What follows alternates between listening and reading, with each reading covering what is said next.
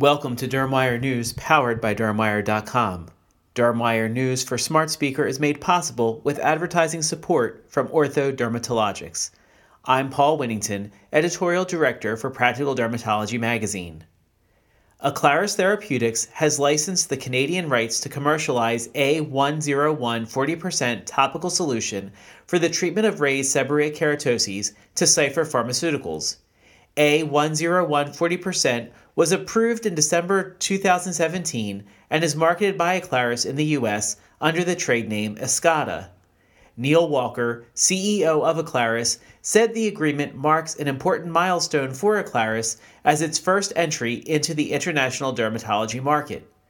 Under terms of the license agreement, Aclaris will receive an upfront payment of 1 million US dollars and upon achievement of certain milestone events may receive additional regulatory and commercial milestone payments as well as royalties from product sales of A101 40% in Canada. Cipher will be responsible for all regulatory and commercial activities and expenses in Canada. The FDA has provided 510K clearance to Sonoma Pharmaceuticals for an antimicrobial post therapy gel. Under the supervision of a healthcare professional, the new product is intended for the management of post non ablative laser therapy procedures and post microdermabrasion therapy, as well as for use following superficial chemical peels. It may also be used to relieve itch and pain from minor skin irritations, lacerations, abrasions, and minor burns. Contrary to popular perception, millennials are not inclined to trust social media or celebs for guidance on cosmetic surgery, a new Zalius survey suggests.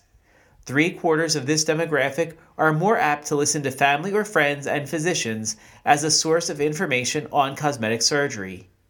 Nearly 50% trusted Google search results, but more than 50% said they don't trust social media, and surprisingly, just 10% said celebrity endorsements influenced their decision to have a cosmetic procedure.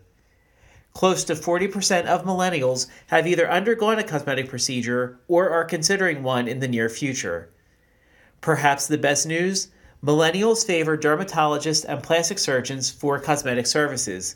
When asked who they would trust to perform their cosmetic procedure, millennials ranked dermatologists and plastic surgeons highest. The study consisted of an equal distribution of male and female respondents, with 65% between the ages of 18 and 24. Most survey respondents reported earning less than $50,000 annually. Thank you for listening to Dermwire News, powered by Dermwire.com. This editorially independent program is supported with advertising from Ortho Dermatologics.